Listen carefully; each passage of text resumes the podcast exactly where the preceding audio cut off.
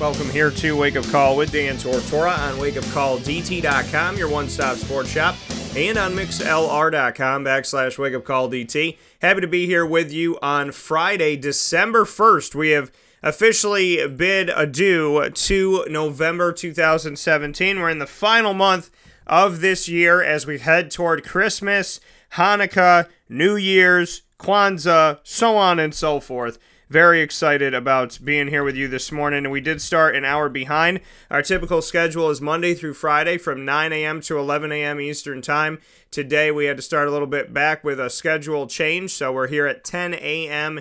Eastern Time with you here. Thank you for those of you that ad-libbed with us and made sure that you were here to listen in this morning. Greatly appreciate it and cannot thank you enough for your part in the broadcast. Here on Wake Up Call with Dan Tortora on Wake Up Call D T dot com, your one-stop sports shop, and on the live feed, mixlr.com backslash WakeUpCallDT. Thank you so much for tuning in to the broadcast today. First and foremost on the show, we will start off with Fantasy Football Friday, which is December, or pardon me, here on December first, but every week from ten a.m. to eleven a.m. Eastern Time every Friday. Fantasy Football Friday graces the stage of the airwaves here on Wake Up Call with Mike Sofka of hall of fame fantasy football dot com and, of course, myself from Wake Up Call D T dot com here on Wake Up Call with Dan Tortora. Mike, how you doing today? Awesome. How you doing? I'm doing well. And, Mike, the first thing that we have to discuss here in Week thirteen of the N F L is what the heck happened with the Washington Redskins and the Dallas Cowboys. Now, Dallas had beaten Washington earlier in the season thirty-three to nineteen, and they had the tiebreaker over them. Both teams came into the game with a five and six overall record, and it looked like the Redskins had an opportunity to pounce on the Cowboys, who are sans Sean Lee, sans Tyron Smith, Zach Martin obviously hurt, so two offensive linemen, your quarterback of your defense in Sean Lee and Ezekiel Elliott. It seemed like the perfect opportunity for Washington to finally pass Dallas in the N F C East and still have a shot toward the wild card. However, the Cowboys at home took care of business, scored thirty-eight points. It's their first win without Ezekiel Elliott. Thoughts on this game? Yeah, well, Dallas did what they had to do. Other playmakers who needed to play made plays. That's what big-time programs do, whether you're in a college program or the N F L. I mean, you look at uh, you look at Switzer with the eighty-three-yard punt return. I mean, well, actually, rewind that. Go back to the way the game really started, and the game really didn't start till the second quarter. But you know, you look at the Jason Witten touchdown. Then it was a Cousins fumble. Then that led to a Dan Bailey field goal. Then uh, you know, Ryan Switzer returns the eighty-three-yard punt return, and then within seven minutes, all of a sudden Dallas is up seventeen nothing, and that's just hard. It, the Redskins aren't really built to come back from a large deficit. They they rely on some ground control, and then they throw some good passes, some some well timed plays, and then Samaje Perine, you know, goes out of the game with some potential concussion symptoms, and you know it just it, it just steamrolled on them and got away from them, and they tried to call back, but it was just too much, too late. Yeah, you know, it, and it's it's crazy how.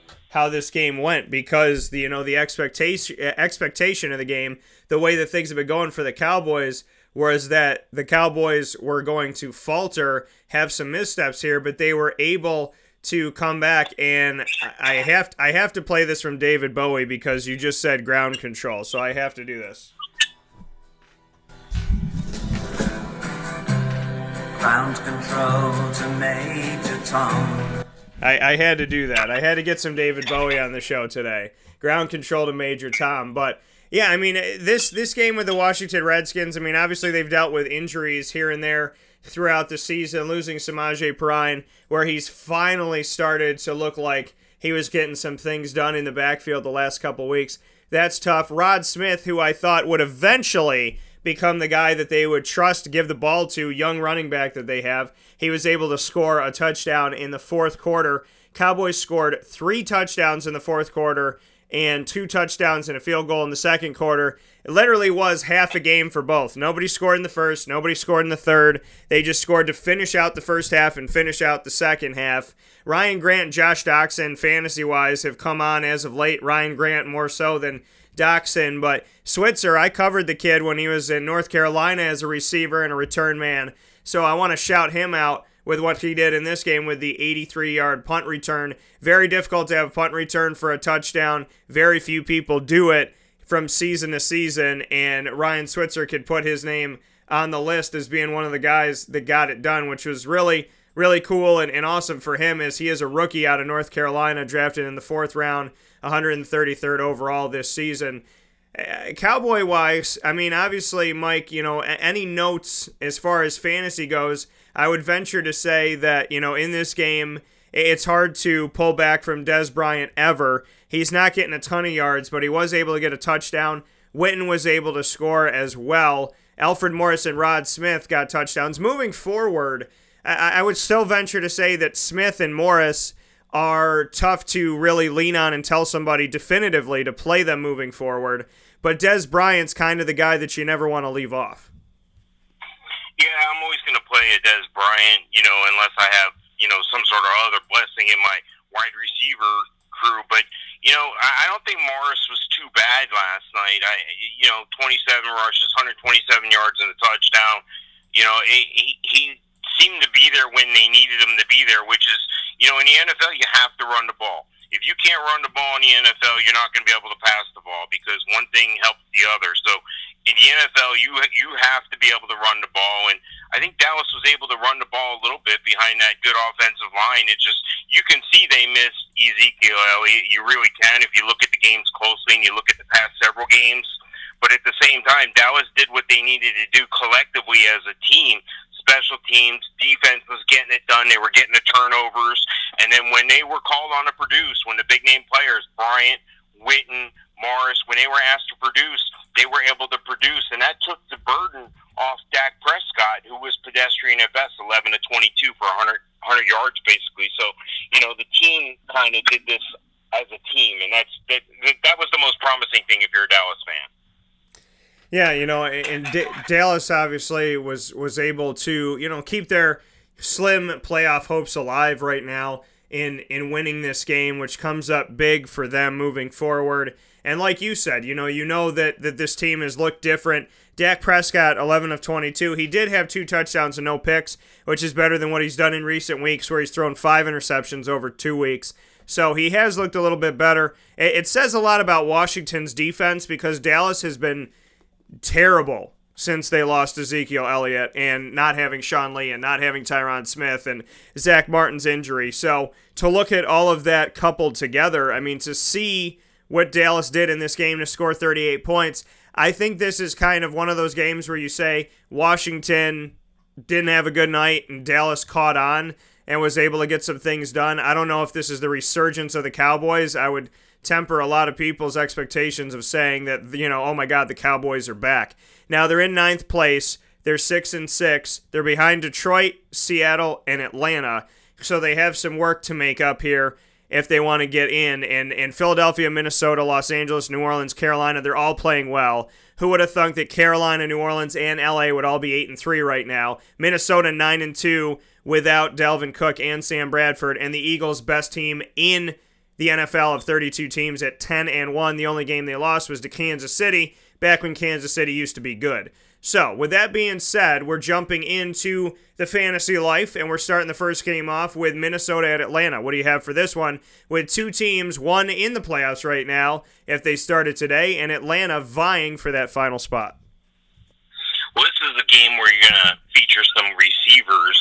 You know, I'm I'm looking forward to seeing Julio Jones. Appears to be back now after a big game. And, you know, Adam Thielen is just climbing up the fantasy charts week in, week out. He's getting it done. So those are a couple guys that are wide receiver ones. You know, Stephon Diggs, you can't forget about him. He's going to be a wide receiver too. Running back-wise, Devonta Freeman, I'm a bit hesitant against the Minnesota run defense, and I'm also a bit hesitant coming back after the concussion. But, you know, if you're looking for an R B two, a low-end R B two, Devonta Freeman, you know, knocked down a couple pegs this week. He's still going to share some of his touches, of course, with Tevin Coleman.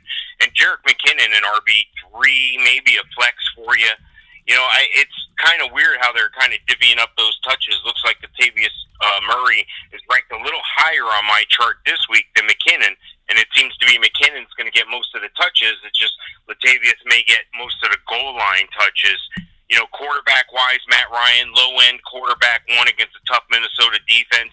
And Case Keenum, a quarterback two.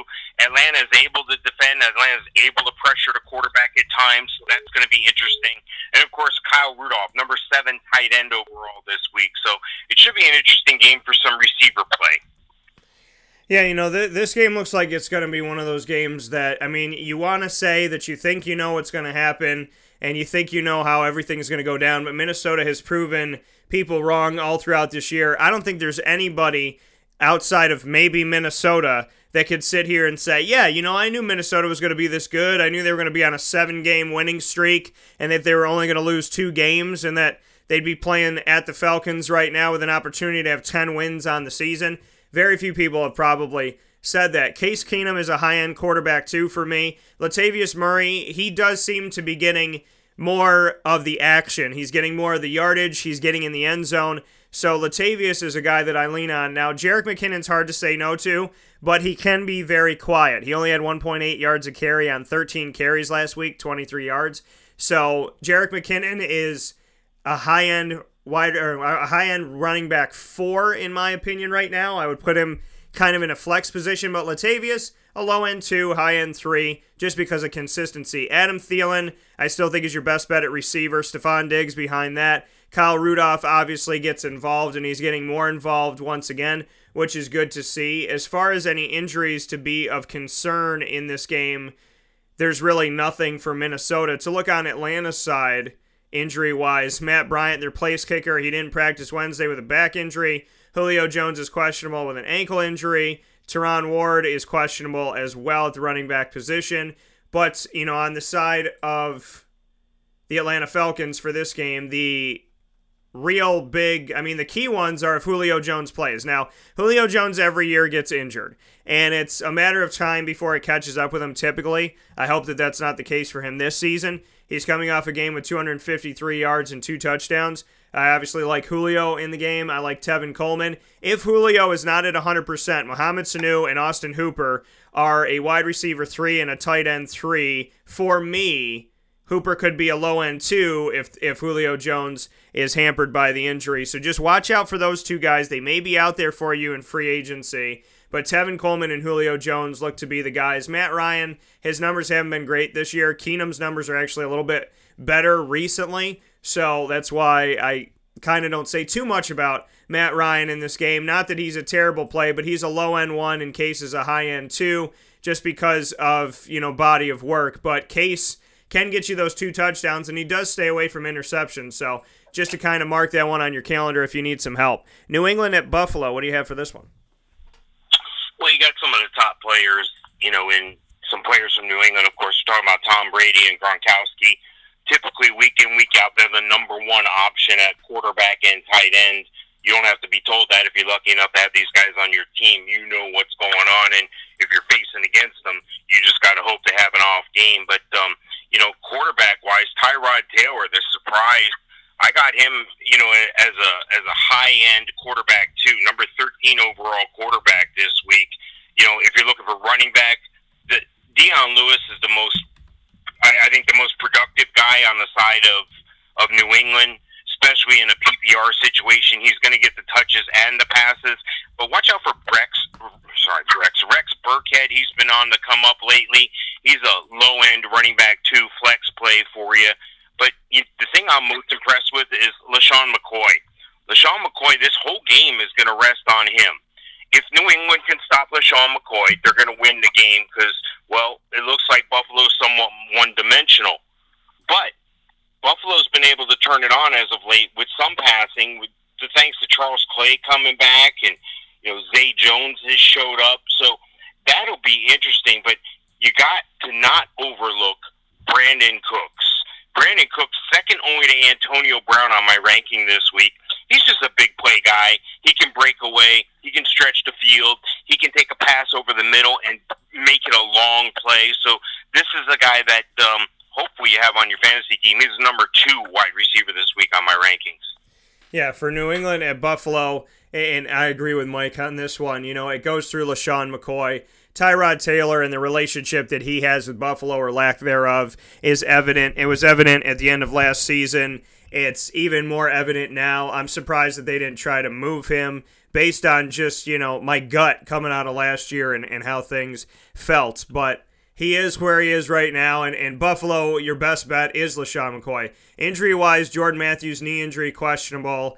Nick O'Leary, backup tight end, back injury, questionable. Calvin Benjamin's doubtful in the game. He hasn't done much of anything. Clay is a limited participant in Wednesday's practice this week. He is questionable in his return, so just watch out on that one and see where he's at as the week moves on. You can get the injury report by going to wake up call D T dot com and under the Fantasy Football tab, clicking on N F L Injury Report. That fantasy report is proudly presented by three one five Chiropractic and Wellness and Doctor Tim Whiting. Tom Brady, Achilles, was limited on his side for New England. He's questionable. Chris Hogan is doubtful for this game. Amendola is questionable. And Matthew Slater is questionable. Martellus Bennett is on injury reserve. So he came back to the Patriots from the Packers just to fill up a roster spot and get money and not be able to give anything to the team. He hasn't played since he's been back. So really nothing to say about him. Now, the situation with him was kind of interesting, though, in that allegedly he flipped he flipped his lid when Aaron Rodgers went down and just stopped wanting to perform and play because he wanted to be on a Super Bowl team, and without Aaron Rodgers, he didn't care, and that's the alleged story, and now he's back on a team where he's hoping to win a Super Bowl. He's not going to play a game. For Buffalo, besides LeSean McCoy, if Charles Clay is good to go, look to him. Zay Jones is a high-end wide receiver three. For New England, Tom Brady, obviously, if he's healthy enough to go. Dion Lewis and Rex Burkhead seem to be the go-tos. Brandon Cooks is finally turning on, and Rob Gronkowski, not a bad play either. Rex Burkhead went to town. He had two touchdowns, one through, one catching, one receiving last year. So, or one, ca- I should say, one catching, one rushing this past week. My mind is all over the place this morning. It's been a long week, folks, but Rex Burkhead looks to help you out in fantasy to not make it a long weekend. San Francisco at Chicago, the battle of two terrible teams. What do you have about this one? This is a rough one. If you like running backs, this is a game, but not so much everywhere else. I mean, Carlos Hyde, number ten overall running back this week, and, you know, not too far away from him. At number nine, I got Jordan Howard. So two low-end R B ones, but you know, I hope you don't have a bad quarterback situation like either one of these quarterbacks or receivers, or the tight end situation's a mess on both sides. But the, the play of this game is, and, and I play in a lot of leagues where I stream the defense, where every week I'm picking up the hot defense, playing the matchup, and it seems to work. And if you're in that in that situation where you're streaming a defense, or your defense is mediocre at best right now, you may consider picking up the Chicago defense, especially if you're playoff-bound, because this is a good matchup for the Chicago defense against Garoppolo, against San Francisco. I know Garoppolo looked great for that two-minute drill he did at the end of the game last week, but the Chicago defense is able to capitalize on mistakes, and they're in a position where they can really capitalize in this game at home. And let me tell you why you want to pick up the Chicago defense, not only for this week, but if you're slated to make the playoffs in Week sixteen, I think I don't have the schedule in front of me, but I think Chicago plays Cleveland. And Chicago, you're looking ahead to matchups. Remember what I always say at my website, if you're not two weeks ahead, you're a week behind. So, you know, with that in mind, you're going to get a good matchup with the Chicago defense this week, and then hopefully for your championship, you'll have a good defense as well. Yeah, this game between San Francisco and Chicago, Mike brings up a point about Cleveland down the road when you look at Super Bowl time and getting around that time and in it deep into your playoffs when looking at who Chicago is going to be playing. You know, the the enigma of this year has been Jordan Howard and Tariq Cohen. They combined for negative five yards this past week on nine carries. So that was fun.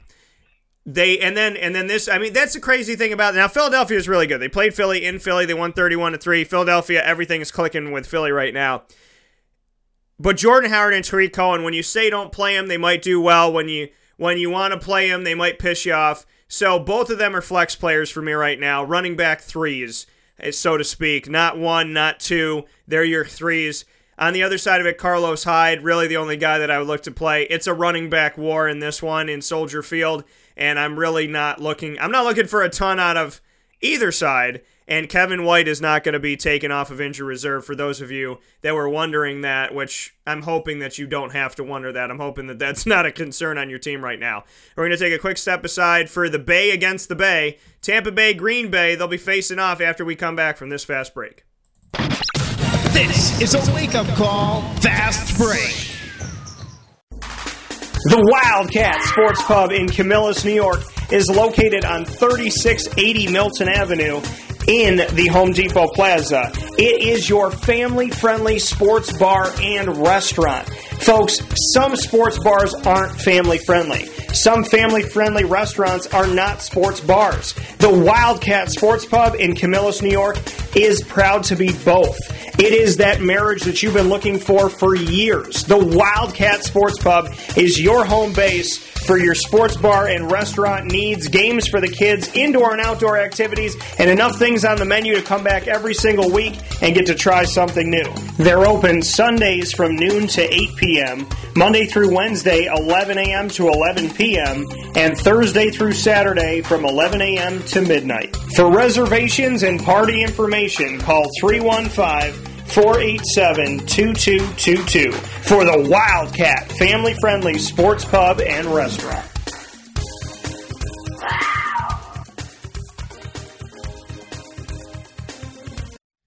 Welcome back here to Wake Up Call with Dan Tortora on Wake Up Call D T dot com, your one-stop sports shop, and on mixlr.com backslash WakeUpCallDT. Just heard from some great partners in Central and Upstate New York that I'm proud to work with on my team. That's Carvel DeWitt, Dreisig Lady, D R E I S S I G Lady dot com, L J Papaleo of Gilbo Realty, and you can give him a call. Make sure that you give him a call, too, because for those of you that are looking for a house, thinking about putting the house up on the market, you know, whatever it may be. Maybe you want to move south at this time. Maybe you've just gotten to a point where you need to expand a little bit. I know that there's a couple coaches in the area that just need more space in their house, so they're looking for a home. Well, L J Papaleo is the person to call at three one five, seven four eight, two five two four. That is three one five, seven four eight, two five two four. So make sure that you give him a call and let him help you out. And uh, and obviously, he's uh, he's allegedly helped out the guy from Home Alone, as you just heard a moment ago. And the Market Diner, big shout-out to them. In the Morning Menu, proudly presented by the Market Diner. Right here, we're in Fantasy Football Friday, Week thirteen, with Mike Sofka of hall of fame fantasy football dot com, myself, Dan Tortora of wake up call D T dot com, and the Market Diner proudly bringing you the Dan Tortora Special daily. Make sure you go out and get that. One of the top sellers that they have on premises at the Market Diner exclusively, and it was just voted top five sandwich in Central New York, so big ups to that. Mike and I are here to discuss the Bays in the next game up, and that is Tampa Bay at Green Bay. Thoughts, Mike? Yeah, this is going to be an interesting game in a couple different lines here, fantasy-wise. Jameis Winston coming back after the injury here. I, I, I got to see something first, so I've got him downgraded to number seventeen quarterback this week. And then Brett Hundley on the other side, because Tampa's pass defense has been so weak, I got him just a notch under Jameis at number eighteen this week. You know, he's found a nice connection to Devontae Adams. I think you can count on him as a number ten wide receiver this week. And then, of course, on the other side of the ball, Mike Evans, he's always the man for Tampa Bay, no matter who's the quarterback. Mike Evans, the number eight wide receiver this week. You know, Jamal Williams has been doing an okay job running the ball. He's their guy. There's not really anybody else back in the mix. Doesn't look like Ty Montgomery's going to be back. Doesn't look like Aaron Jones is going to be back. Looks like he is going to be the bell cow. So I got him as the number eleven running back this week because I think that Green Bay is going to be able to move the ball against Tampa Bay, especially when you consider it's going to be a home game. Should be a little bit of a chill in the air. Now, at the tight end position, this is where it's a little bit interesting to me for Tampa because O J Howard has been on the tick up and Cameron Brate on the way down, but now Jameis is back, no more Ryan Fitzpatrick, so I think we may see a resurgence of Cameron Brate, but I'm not sure you can rely on either one of those guys. And on Tampa's side of the ball running, the running back situation's in flux because, well, it looks like Doug Martin may not make the the, the the game this week due to the injury, and now it looks like Jacquizz Rodgers is going to get a lion's share to carries. Peyton Manning did get Peyton Manning. Listen to me, Peyton Barber did get you know a you know a couple touchdowns last week, got the goal line touches, and it looks like it's going to depend on Jacquizz Rodgers between the twenties. Yeah, this game is definitely going to going to cause some open opportunities for some of these fantasy guys that you may be able to go out and snag up. Jacquizz Rodgers is one of them. Peyton Barber is the other. They're both what running back threes for me this week because of the fact that Doug Martin was a non-participant coming out of his concussion protocol and obviously hoping that he gets better. Uh, injury-wise, Ty Montgomery's doubtful for the game. Aaron Jones is questionable, limited participant with a knee injury. Those are your two running backs on Green Bay that aren't named Jamal Williams. And on the other side of it for Tampa, Deshaun Jackson's questionable with a foot injury.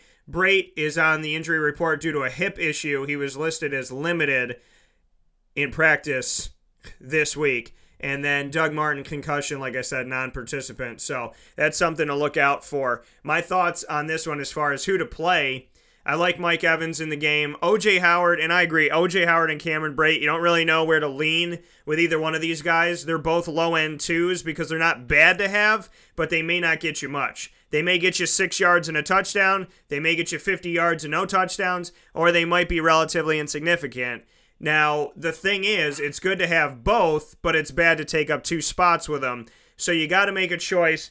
O J Howard's been trending up, but every quarterback has their receivers. Cameron Brate, more Jameis Winston. O J Howard, more Ryan Fitzpatrick. So I would lean on Brate, but you have to watch the injury report for him. And like I said, either one of these guys is not my first option at tight end. Mike Evans, like I said, yeah, he's worth a play. Jacquizz Rodgers and Peyton Barber, if you got to throw another running back out there, a third or a fourth, not bad options, either one of them in this matchup. Jamal Williams is a good one, and Devontae Adams, I told you don't give up on the man, so put him out there. Randall Cobb as a high-end wide receiver three. Devontae is still a guy I'd put out in my one or my two, and Jamal Williams is a nice backup running back for you this week. Next up in the matchup is Houston at Tennessee. Thoughts on the new Houston franchise versus the old Houston franchise? Yeah, well, in this game, you got like Marcus Mariota. He's a low-end quarterback one versus Houston's defense. You know, I think they still miss J J. Watt. You know, they've been able to pressure the quarterback with Clowney and company still, but, you know, there, there's some unanswered questions on both sides of the ball defensively, in my opinion. You know, I'm looking at the at the quarterback situation on the other side of the ball. Tom Savage, that's just the brutal situation. I, I, I feel bad for Houston fans, but that's what you have. You have Tom Savage. He's the bottom-rated quarterback on my rankings this week.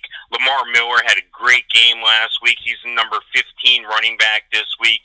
And, you know, I like DeMarco Murray, but he's been getting cannibalized by Derrick Henry, and it looks like Derrick Henry's a stronger runner. He just can't overtake DeMarco Murray. So DeMarco Murray, number twenty-one running back this week.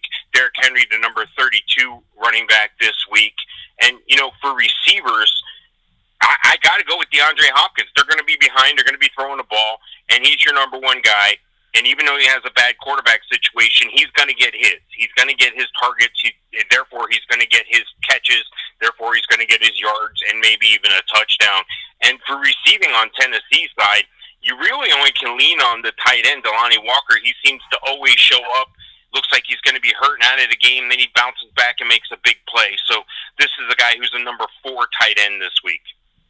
Yeah, looking at this matchup between the two, Houston Texans against the old Houston Oilers, the Tennessee Titans. DeAndre Hopkins is the only one I feel good about on Houston's side of things. Will Fuller, the fifth, is not doubtful this game with his rib injury. He's actually questionable in the game, so just watch out for that because some people might have dropped him, and he was playing very well when he was playing. So just keep your eye on that if you need to dig deep this week. And if you're setting up, like Mike and I talk about, for the future, and like Mike always says, to be a couple steps ahead. So DeAndre Hopkins, not a bad play. Watch Will Fuller. On the other side of it for Tennessee, uh, DeMarco Murray and Rashard Matthews are both on the injury report as questionable. Delaney Walker is the one I feel best about. DeMarco and Derek, they're okay. DeMarco had nine yards but had a touchdown in the last game. So Derrick Henry, DeMarco are kind of like Tariq Cohen and Jordan Howard, but a little bit better. They're flex guys that I kind of feel okay about, but I don't feel good enough about to make them my designated running back ones or twos. Uh, Delaney Walker, like I said, he's the one that I feel best about in this matchup. Next up is Denver at Miami. Thoughts? Yeah, it's going to be an interesting game, but for all the wrong reasons. Interesting meaning, well, both teams are going to have suspect quarterback play. You know, you got Jay Cutler coming back. He's he's out. He's back. He's good. He's bad. I, I really don't know what you have in Jay Cutler. He's still a bottom-end quarterback. And then, you, you, you know, on the other side of the ball here, I'm not sure that the Broncos have it going on at quarterback either. I'm not sure they know of a direction. Looks like now they're back to Trevor Siemian.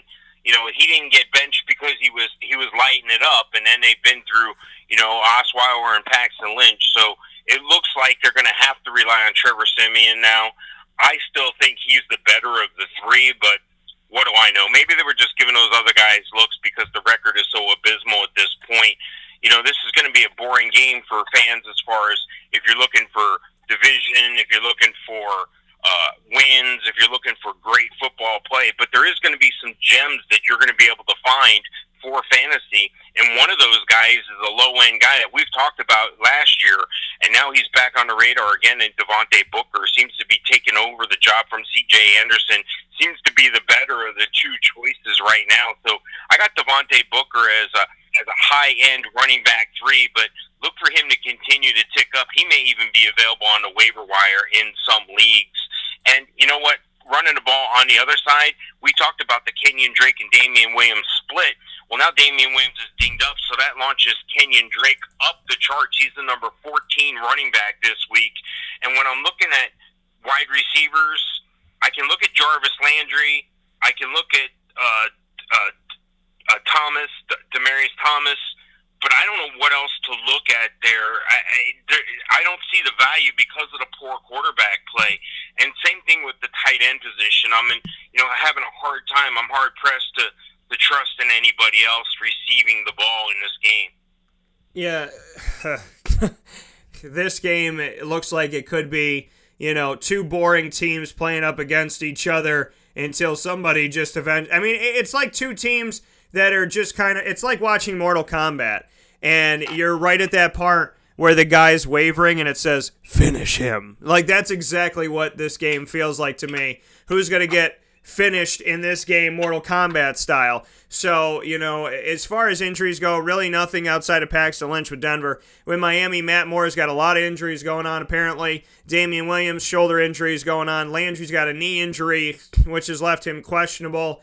So, I mean, my question is, do we call Tom Tupa, the old punter who filled in for the Jets when they lost all their quarterbacks, if Jay Cutler goes out of this game and there's no Matt Moore and Ryan Tannehill's already out for the season? So that is my question to you. Denver, who do I like? Cody Latimer and Benny Fowler the third, believe it or not, are not bad flex in my mind.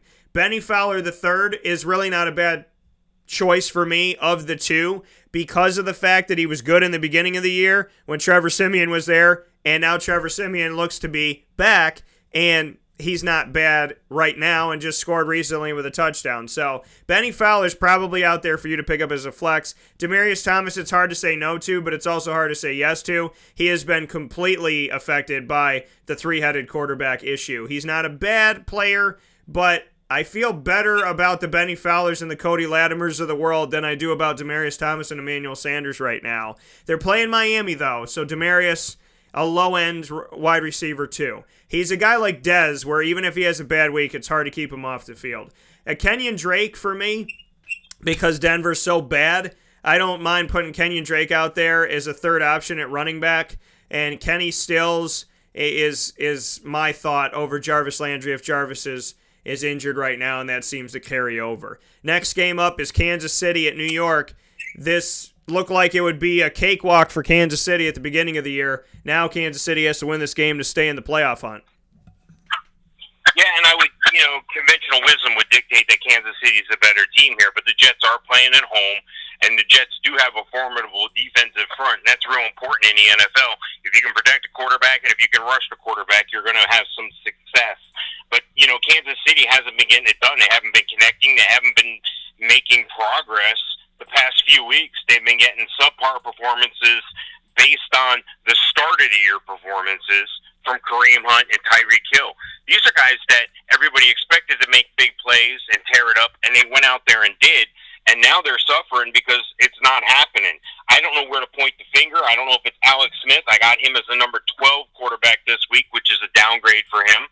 I also have the running back, Kareem Hunt, downgraded to number twelve, low-end running back one this week because he hasn't been getting it done.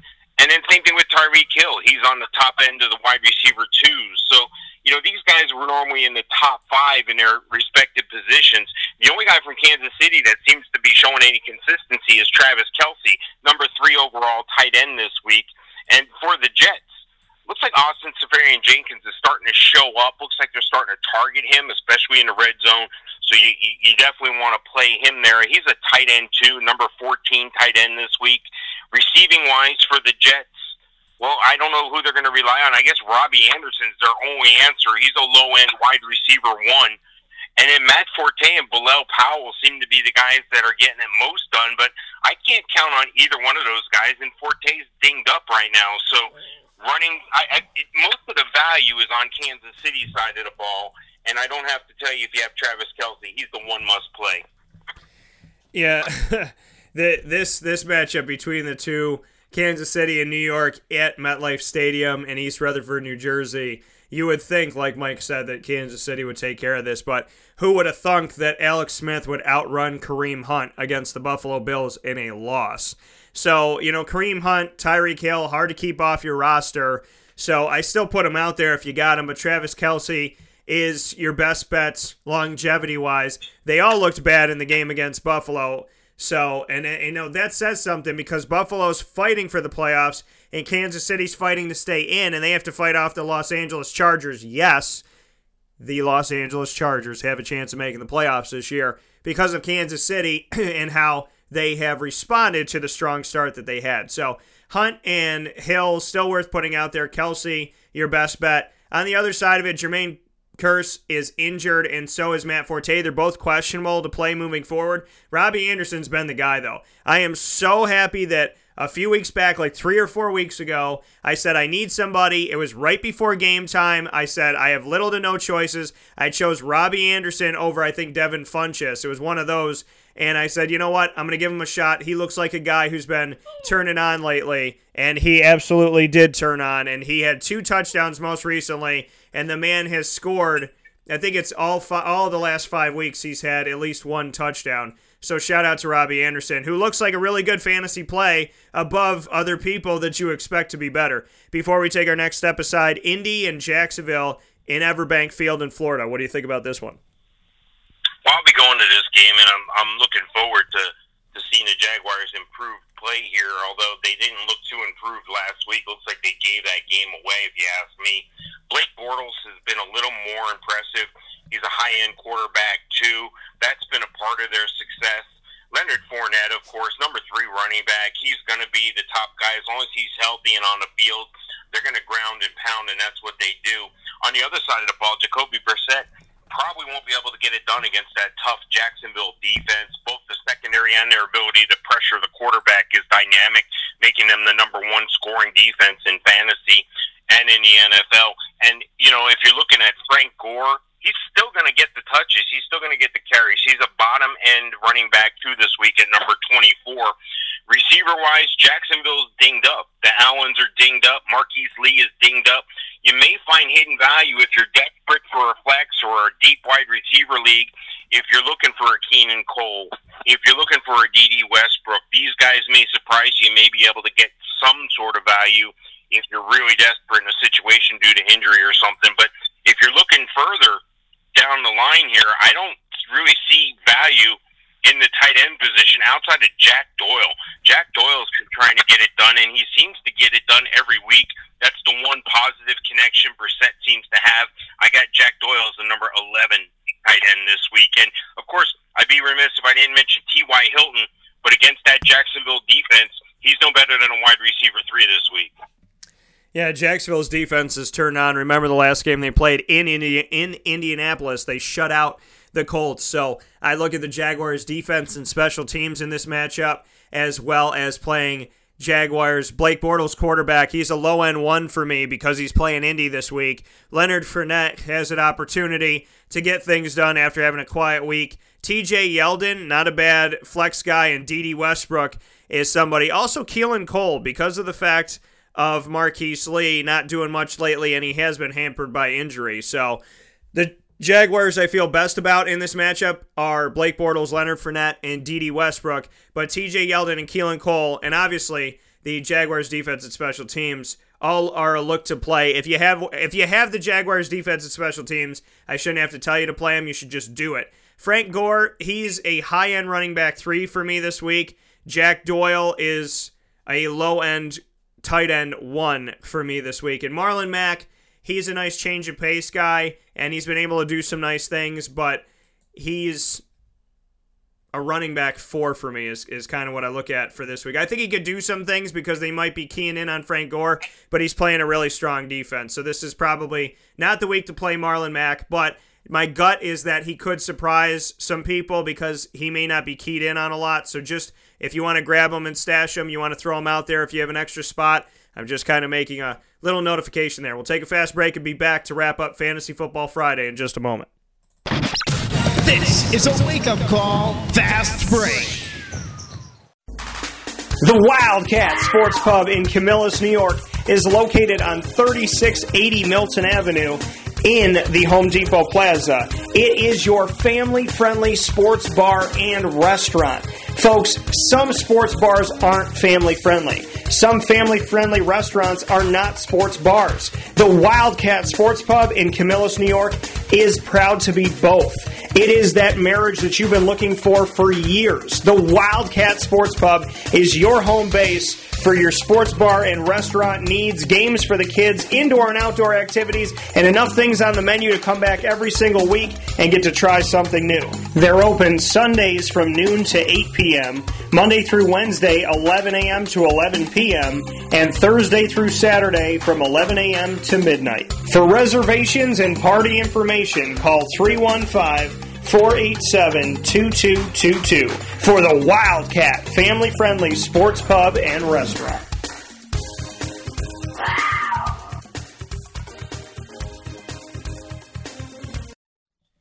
Welcome back here to Wake Up Call with Dan Tortora on Wake Up Call D T dot com, your one-stop sports shop, and on mixlr.com backslash WakeUpCallDT. Happy to be here with you on the broadcast. This segment of the show, Fantasy Football Friday, is proudly presented by the Wildcat Sports Pub, your home for fantasy football watching, football all throughout the week, as well as not just the N F L, but college football, college basketball, soccer, hockey, basketball, in the N B A, whatever you love, whatever you fancy, tennis.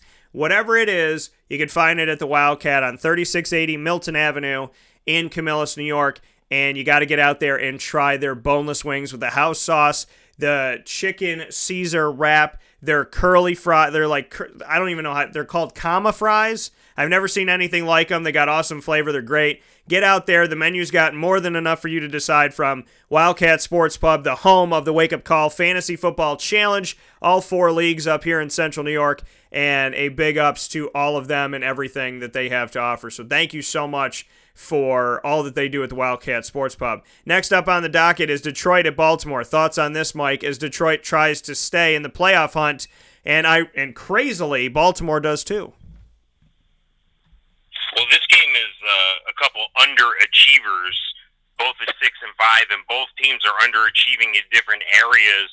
And the primary concern in Baltimore is the quarterback play. This is a guy they just wrote a giant check for, Joe Flacco, and he's not getting it done. Quite frankly, he's been abysmal at best. He's the number twenty-nine quarterback this week. You know, when the only guys below you on my ranking are Cutler and Savage and Jacoby Brissett, you're not playing well and you're not worthy of a one hundred million dollars contract. But on the other side of the ball, they've been getting some better play. But then Baltimore's defense is pretty tough, too. So you got to kind of temper your expectations with Matt Stafford. He's a quarterback, too, this week. And then running back.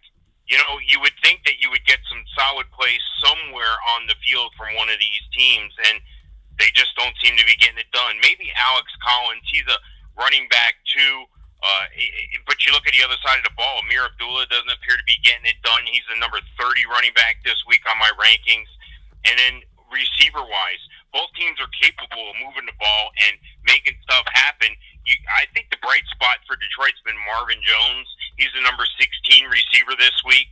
And then if you're looking for value on the other side of the ball and receiver, well, I just don't see it. I don't see anybody on the Baltimore receiving corps worth stepping up, and that's primarily because of the poor play at quarterback from Joe Flacco. You know, tight end-wise as well, it's a struggle to find somebody that you can count on and put out there for some points. So underachieving players, underachieving teams, there's a bright spot in Alex Collins, though. Yeah, Alex Collins is somebody that, you know, I've I've appreciated over time here. He's one of those guys that, you know, I kind of caught it was the first within the first four weeks, he was the only bright spot when Baltimore played the Jaguars in London.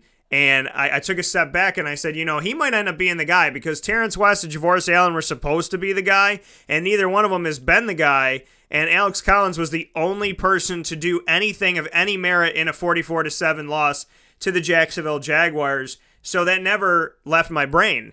And I said, you know what? This could be a steal, and it has been, because he has been the only bright spot, really, consistently, of Baltimore's offense. I want to go first and foremost to the injury report to give you any noteworthies here. For Baltimore, there's nobody offensively to really be concerned about. As far as Detroit goes, you only have Amir Abdullah. Neck injury has left him questionable. And going into this game with Detroit at Baltimore, you know, Matty Stafford's not a bad play in this one. Marvin Jones Junior getting back to scoring. Kenny Galladay, I like him too. Outside of that, on the other side with Baltimore, it's Alex Collins. Mike Wallace has tried to turn on a little bit here, but the only guy I really feel good about consistently is Alex Collins. As far as receiving, Mike Wallace has had a very quiet season with some bright spots. Chris Moore's had some bright spots. Danny Woodhead's back. He's had moments here and there, but not a ton of yardage per usual. And Jeremy Maclin has fallen out of favor, it looks like, in the in the past recent history here for Baltimore. So Alex Collins, to me, is is really the only guy to discuss. Cleveland at the Los Angeles Chargers. The Los Angeles Chargers got a perfect opportunity here. As two L A teams are in the playoff hunt, the Chargers have a chance to make it, and they're playing an oh and eleven Cleveland team. They seem to be able to get things done when they need to. They seem to be able to step up, and I think this is going to be an all-Charger game. I look for value on the Chargers side of the ball at every position, including Phillip Rivers, the number five quarterback this week. On the other side of the ball, DeShone Kizer, not so much, the number twenty-six quarterback. And, you know, he's struggling because, well, he's DeShone Kizer and because it's Cleveland.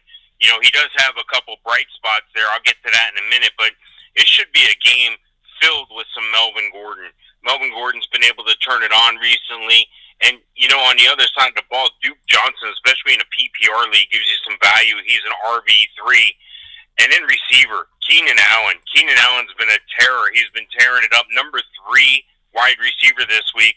Now, here's where it gets tricky, and here's where you want to set yourself up for success. If you got some room on your bench, you know, uh, Josh Gordon's coming back, and he's going to start. And people may have fallen asleep on this guy, and people may say, well, I'm going to take the wait-and-see approach. And that would be my approach from the outside looking in. But I've done some some research here, and I've been looking at Josh Gordon for quite a few weeks. I've rostered him for quite a few weeks in quite a few leagues. This is a guy who's going to come in and explode on the scene. This is a guy who, if you've been watching his training and so forth, I know it's been two and a half years since he's really stepped foot in a meaningful game, but I have a lot of faith in what Josh Gordon is able to do. I know he's had his problems and his challenges. Hopefully that's behind him, but it looks like Josh Gordon may be able to surprise some people. Now, only you know, only take this risk if you're able to take a risk or if you have to take a risk in rostering him. Don't take a wide receiver one, two, or three and replace him. But if you've got room on your bench, by all means, stick him on the bench. And that's going to open things up eventually for Corey Coleman as well. Corey Coleman's a lot better than most people wide receiver twos, but he's not quite a top-level wide receiver one. So you just got to kind of balance that. And then tight end, there's really not much. Hunter Henry's been inconsistent at best. Looks like he's back on the radar. He's the number thirteen tight end this week. Yeah, it's it's it's funny how when you're the Browns and a guy hasn't played for you for two years, you want him to go out there and play for you right away. It says where the Browns stand right now as a franchise, but it should be no surprise to anyone because this is where they have stood for a long time. So absolutely, the fact that he's going to start says a lot about where the Browns are at oh and eleven, that, you know, at this point, they would just go to the bars, local bars in Cleveland, and if a guy looks good, then hey, not. Why not put him out on the team and give him a chance and give him an opportunity? Cleveland in this game, Josh Gordon, if if... If you need a flex, if you want to take a flyer, if you're about rolling the dice the week before your playoffs or the first week of your playoffs, then you, I guess you roll the dice. Corey Coleman could be helped by this. Either one of them is a flex guy. I feel like I'm saying wide receiver three and four a lot this week, but that's because a lot of these guys haven't been overperforming or even performing to their caliber depending on who they are. As far as anybody other than that, I got nothing for you for Cleveland. Los Angeles-wise, this team has been turning on as of late. They're five and six, and they have an opportunity to go five hundred. I like Phillip Rivers in the game. I like Melvin Gordon in the game. I like Austin Eckler in the game. I like Keenan Allen in the game and Hunter Henry in this matchup. Next one up is New York at Oakland. The Giants at the Raiders, and Ben McAdoo in his infinite wisdom is starting Geno Smith against the Oakland Raiders. Yeah, this is going to be a, a a terrible game for fantasy because I don't know who the wide receivers are. You know, Amari Cooper's in a concussion protocol, Crabtree's suspended.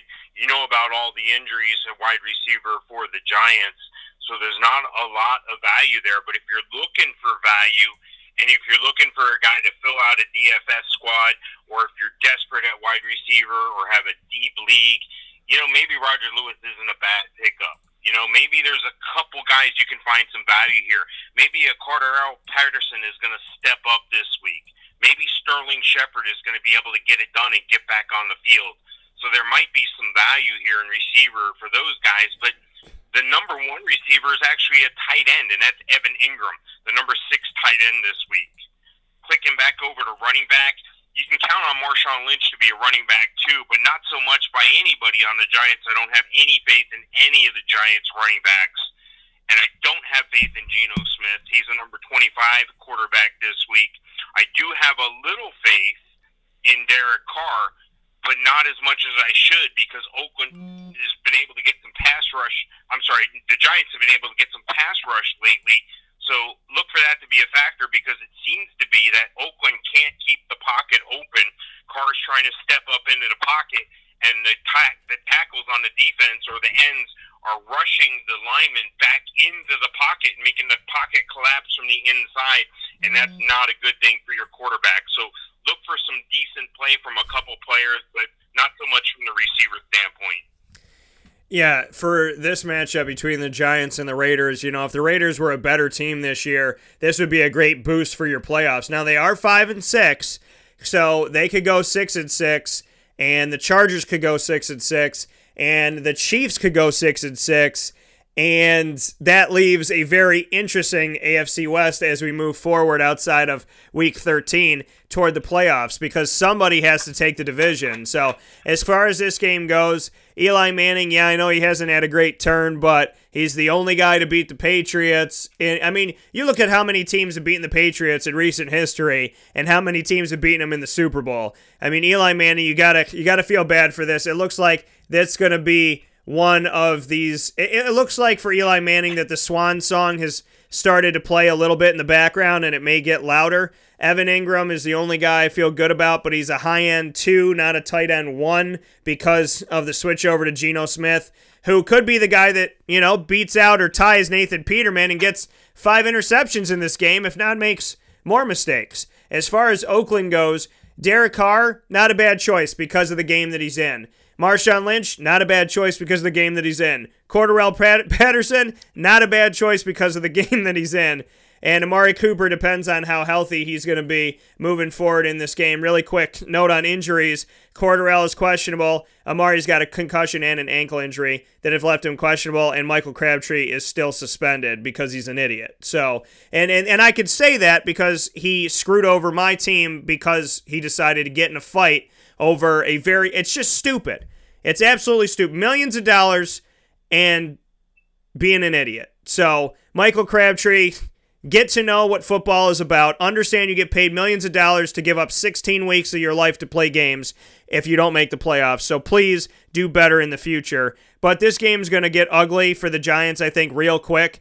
Outside of Evan Ingram, like I said, there's really nobody. Carolina at New Orleans, and I'm going to get into the Eli Manning thing later on in the show. Carolina at New Orleans, thoughts on this? Yeah, I think this is going to be an all-New Orleans game. New Orleans plays better at home. Drew Brees plays better at home, but there's going to be a lot of fantasy value on both sides of the ball here. Cam Newton, number six quarterback this week. Drew Brees, number seven quarterback this week. You're looking at running backs. Well, I got Mark Ingram and Alvin Kamara, both five and eight in running back rankings. That's a high ranking for two running backs on the same team. And then you know what? Christian McCaffrey's a heck of a player, especially if you're in P P R, so you got value there. He's the number eighteen running back this week. And receiver-wise, well, I know Michael Thomas has had trouble scoring some touchdowns, but he's still the number seven receiver this week. And on the other side of the ball, Devin Funchess is leading the way for Carolina. He's taken over that number one role, and he's a, a low-end wide receiver one for you this week. Tight end position, Greg Olsen still kind of dinged up. Looks like he may have re-injured that foot. He's probably going to be on a very limited snap count, and I don't really have anybody to report on from the New Orleans side because, well, no one's been able to step up and take the place of, well, Jimmy Graham since he's left. So maybe Jimmy Graham's going to come back in free agency next year, but this year the value in this game is really in the running backs, the quarterbacks, and you got two wide receiver plays that are pretty good. Yeah, as far as Carolina goes, anything injury-wise, Christian McCaffrey's shoulder injury is questionable. Olsen's foot injuries left him questionable and was held out of practice on Thursday. Thumb and shoulder injury to Cam Newton, but you know that he'll pretty much play through anything. He's questionable for the game. As far as the Saints go on their side, Coby Fleener's concussions left him doubtful, and that's really all injuries on that side. For this game, you know, Cam Newton, not a bad play. Devin Funchess, Christian McCaffrey, if he's good enough to go. All of those guys are pretty good plays, but I lean on the side of the Saints with Drew Brees, Alvin Kamara, Mark Ingram, Ted Ginn Junior, Michael Thomas. All of those are worthy of playing. Alvin Kamara more than anybody else, and Mark Ingram behind that, and then Drew Brees, and then we go from there. The Los Angeles Rams at the Arizona Cardinals. Thoughts? Well, playing Gabbert played this week against a tough Jacksonville defense. He was able to lead that team to a victory there, and, you know, you can't argue with a win. You know, so Blaine Gabbert's still going to get the nod. I still don't believe in him. He's the number twenty-one quarterback this week. You know, and, and when you go on the other side of the ball, Jared Goff made leaps and bounds improvements over last year. He's the number nine quarterback this week, even against that Arizona defense. The key with the Arizona defense is that number one receiver on the other side of the ball is going to be smothered by Patrick Peterson. But other than that, the rest of the defense has given up a lot of passing yards. So the idea is to find where those guys are. Well, you're going to be able to find where some of those guys are by, well, just watching the game. The guy you want to look at, though, in my opinion, is not necessarily a Sammy Watkins, but a Cooper Kupp. This is a guy who demands coverage in the red zone. He gets the most targets in the red zone. So I find him to be the highest value receiver at number twenty-four. Now, I got Sammy Watkins ranked at number twenty-three, but again, he's going to be smothered by Patrick Peterson, so keep your expectations in check. Sammy Watkins has been inconsistent this year as well, so the value at receiver is in Cooper Kupp. Now, on the other side of the ball, well, not so much. Running back is the value here with Todd Gurley, the number two running back. You know that, of course. And then watch out for Adrian Peterson to maybe make a resurgence here. He's been inconsistent. He's been kept in check by a lot of teams. But I got him ranked as the number twenty running back this week. And on the tight end front, well, not so much on either side of the ball. Although there has been one guy who's been turning it on re- recently, and that's Ricky Seals-Jones. So if you're in a pinch at tight end, maybe you're counting on Greg Olsen to come back. Maybe a Ricky Seals-Jones, he might get you forty, fifty yards and a touchdown. Yeah, in this game, and I want to make a quick note here for those of you that are looking forward to the conversation with Enrico Mastriani live here on Wake Up Call with Dan Tortora, Marywood Pacers men's basketball head coach with me. We are coming up with that in just a few minutes right after we close out fantasy football here. So for those of you that have joined the show to hear Enrico Mastriani, he is coming up. Los Angeles at Arizona, my thoughts on this game as far as, you know, staying away from injuries and whatnot. I would say Todd Gurley the second. I like him in this one. Cooper Kupp is a high-end wide receiver three because of inconsistency. Those are the guys I feel good about. Sammy Watkins as a flex. As far as Arizona goes, I would look at their special teams because I think they might be able to do something with that special teams. Defense and special teams. Uh, Ricky Seals-Jones, not a bad play in this game. Larry Fitzgerald's been really quiet, but it's hard to keep him off. He's a high-end wide receiver three. And if Adrian Peterson's good enough to go, he's worth a look at a running back three. But I lean more on the side of Los Angeles getting it done offensively than Arizona, but Arizona may try to steal some points in their defense and special teams. Philadelphia at Seattle, thoughts on this? Well, it's a great game for some great quarterback play. Russell Wilson, number two quarterback this week. Carson Wentz right behind him at number four this week. The challenge is going to be finding a solid running back on either side of the ball. Of course, Seattle's had their challenges. It looks like Mike Davis might be back. Uh, we talked about D D McKissic in a recent past, but Mike Davis may make it back on the field, so those are some low-end flex-type guys you may want to consider. You know, receiving the ball, Doug Baldwin's a staple as far as Seattle goes. And as far as Philadelphia goes, you got to go with Alshon Jeffrey. He's a borderline wide receiver one, wide receiver two. And, of course, tight end play is paramount for both of these teams. Zach Ertz, arguably one of the top three tight ends week in, week out. And Jimmy Graham just outside of that ranking at number five.